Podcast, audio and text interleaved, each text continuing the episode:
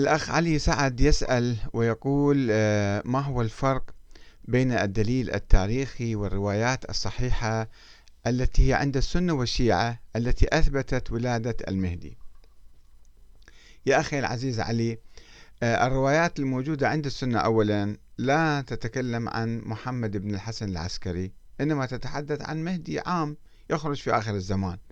النظرية المهدوية كانت عند الشيعة 20 فرقة أو 22 فرقة شيعية كان لديها أيضا مهدي معين. يعني كل ثائر كان يطلق عليه مهدي وكل إمام عادل كل حاكم عادل يمكن يطلق عليه إمام مهدي. فالمهدوية لا تختص بشخص معين إنما الكلام حول وجود ولد للإمام الحسن العسكري. هذا الولد الإمام الحسن العسكري نفسه ينفيه يقول أنا ليس عندي ولد وأهل البيت كلهم ينفون. أهل بيت الحسن العسكري آه، أخوانه أخواته أقاربه كلهم ما يعرفون. وعامة الشيعة لم يروا هذا الإنسان وكان ينفوه. وهو عندما اقترب آه، من الوفاة وأحس بالوفاة الإمام الحسن العسكري آه، ذهب إلى المحكمة إلى القاضي ابن أبي الشوارب وكتب وصية عنده.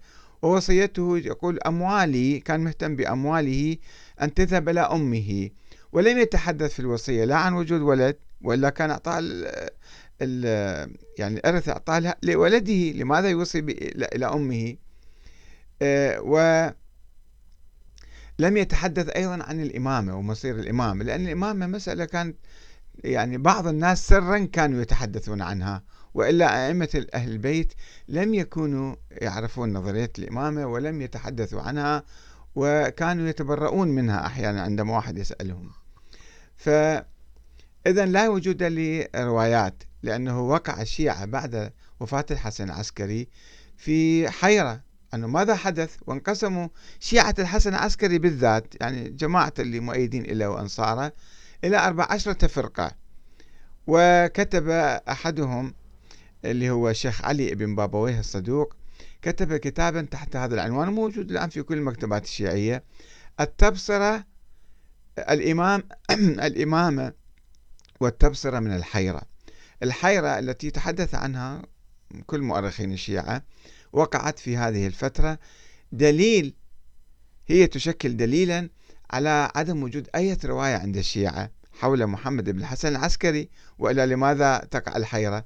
فوقوع الحيرة وتفرق الشيعة إلى 14 فرقة شيعة الحسن العسكري وإلا الشيعة صاروا 70 فرقة في تلك الأيام. دليل على عدم وجود أي حديث عند الشيعة. فضلا أحاديث السنة لا تؤدي إلى ذلك. والدليل الرئيسي اللي اعتمدوه آه، علماء الشيعة الاثنى عشرية هاي الفرقة التي حدثت في القرن الرابع هو الدليل العقلي. قالوا الدليل العقلي يقوم على مقدمات فرضية ونقلية وليس عقلية بالتأكيد لذلك الشيخ محمد بن علي آه، بن باويه الصدوق يقول يعني نسمي هذا الدليل بالعقلي مجازا وإلا هو يعتمد على مقدمات نقلية وليس عقليا. فلا وجود لدليل عقلي ولا وجود روائي أحاديث ولا وجود تاريخي لذلك علماء الشيعة لم يعتمدوا على أساطير ما يسمى بالدليل التاريخي. يعني آه، قصص يجيبوها فلان شافه فلان جارية ولد كذا كلها أساطير مملوءة بالأساطير الغير معقولة وغير مقبولة وغير معروفة أساسا. اختلقت فيما بعد بعد عشرات السنين من وفاة العسكري حتى يصنعون له قصة قالوا سووا له بعض القصص حول الموضوع. وإلا علماء الشيعة وعامة الشيعة لم يكونوا يعرفون هذه القصص بين قوسين التاريخية اللي هي مو تاريخية يعني مو ثابتة أساسا. والروايات أيضا ما موجودة وممكن اختلاقها في أي وقت. لذلك لا يمكن اعتمادنا على الروايات لأن هذا يمكن في أي وقت تصنع أنت مئات آلاف الروايات. قال فلان عن فلان قال فلان عن فلان هذا ما يؤدي إلى مو منهج صحيح لإثبات وجود إنسان بالتاريخ.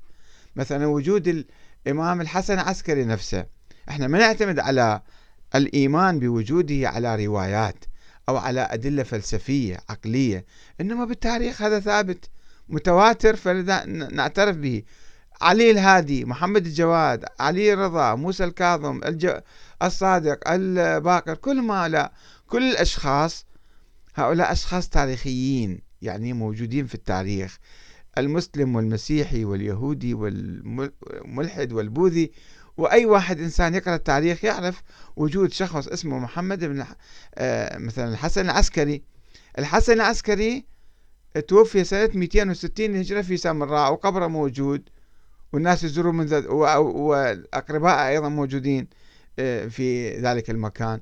فإذا آه، المنهج خطأ.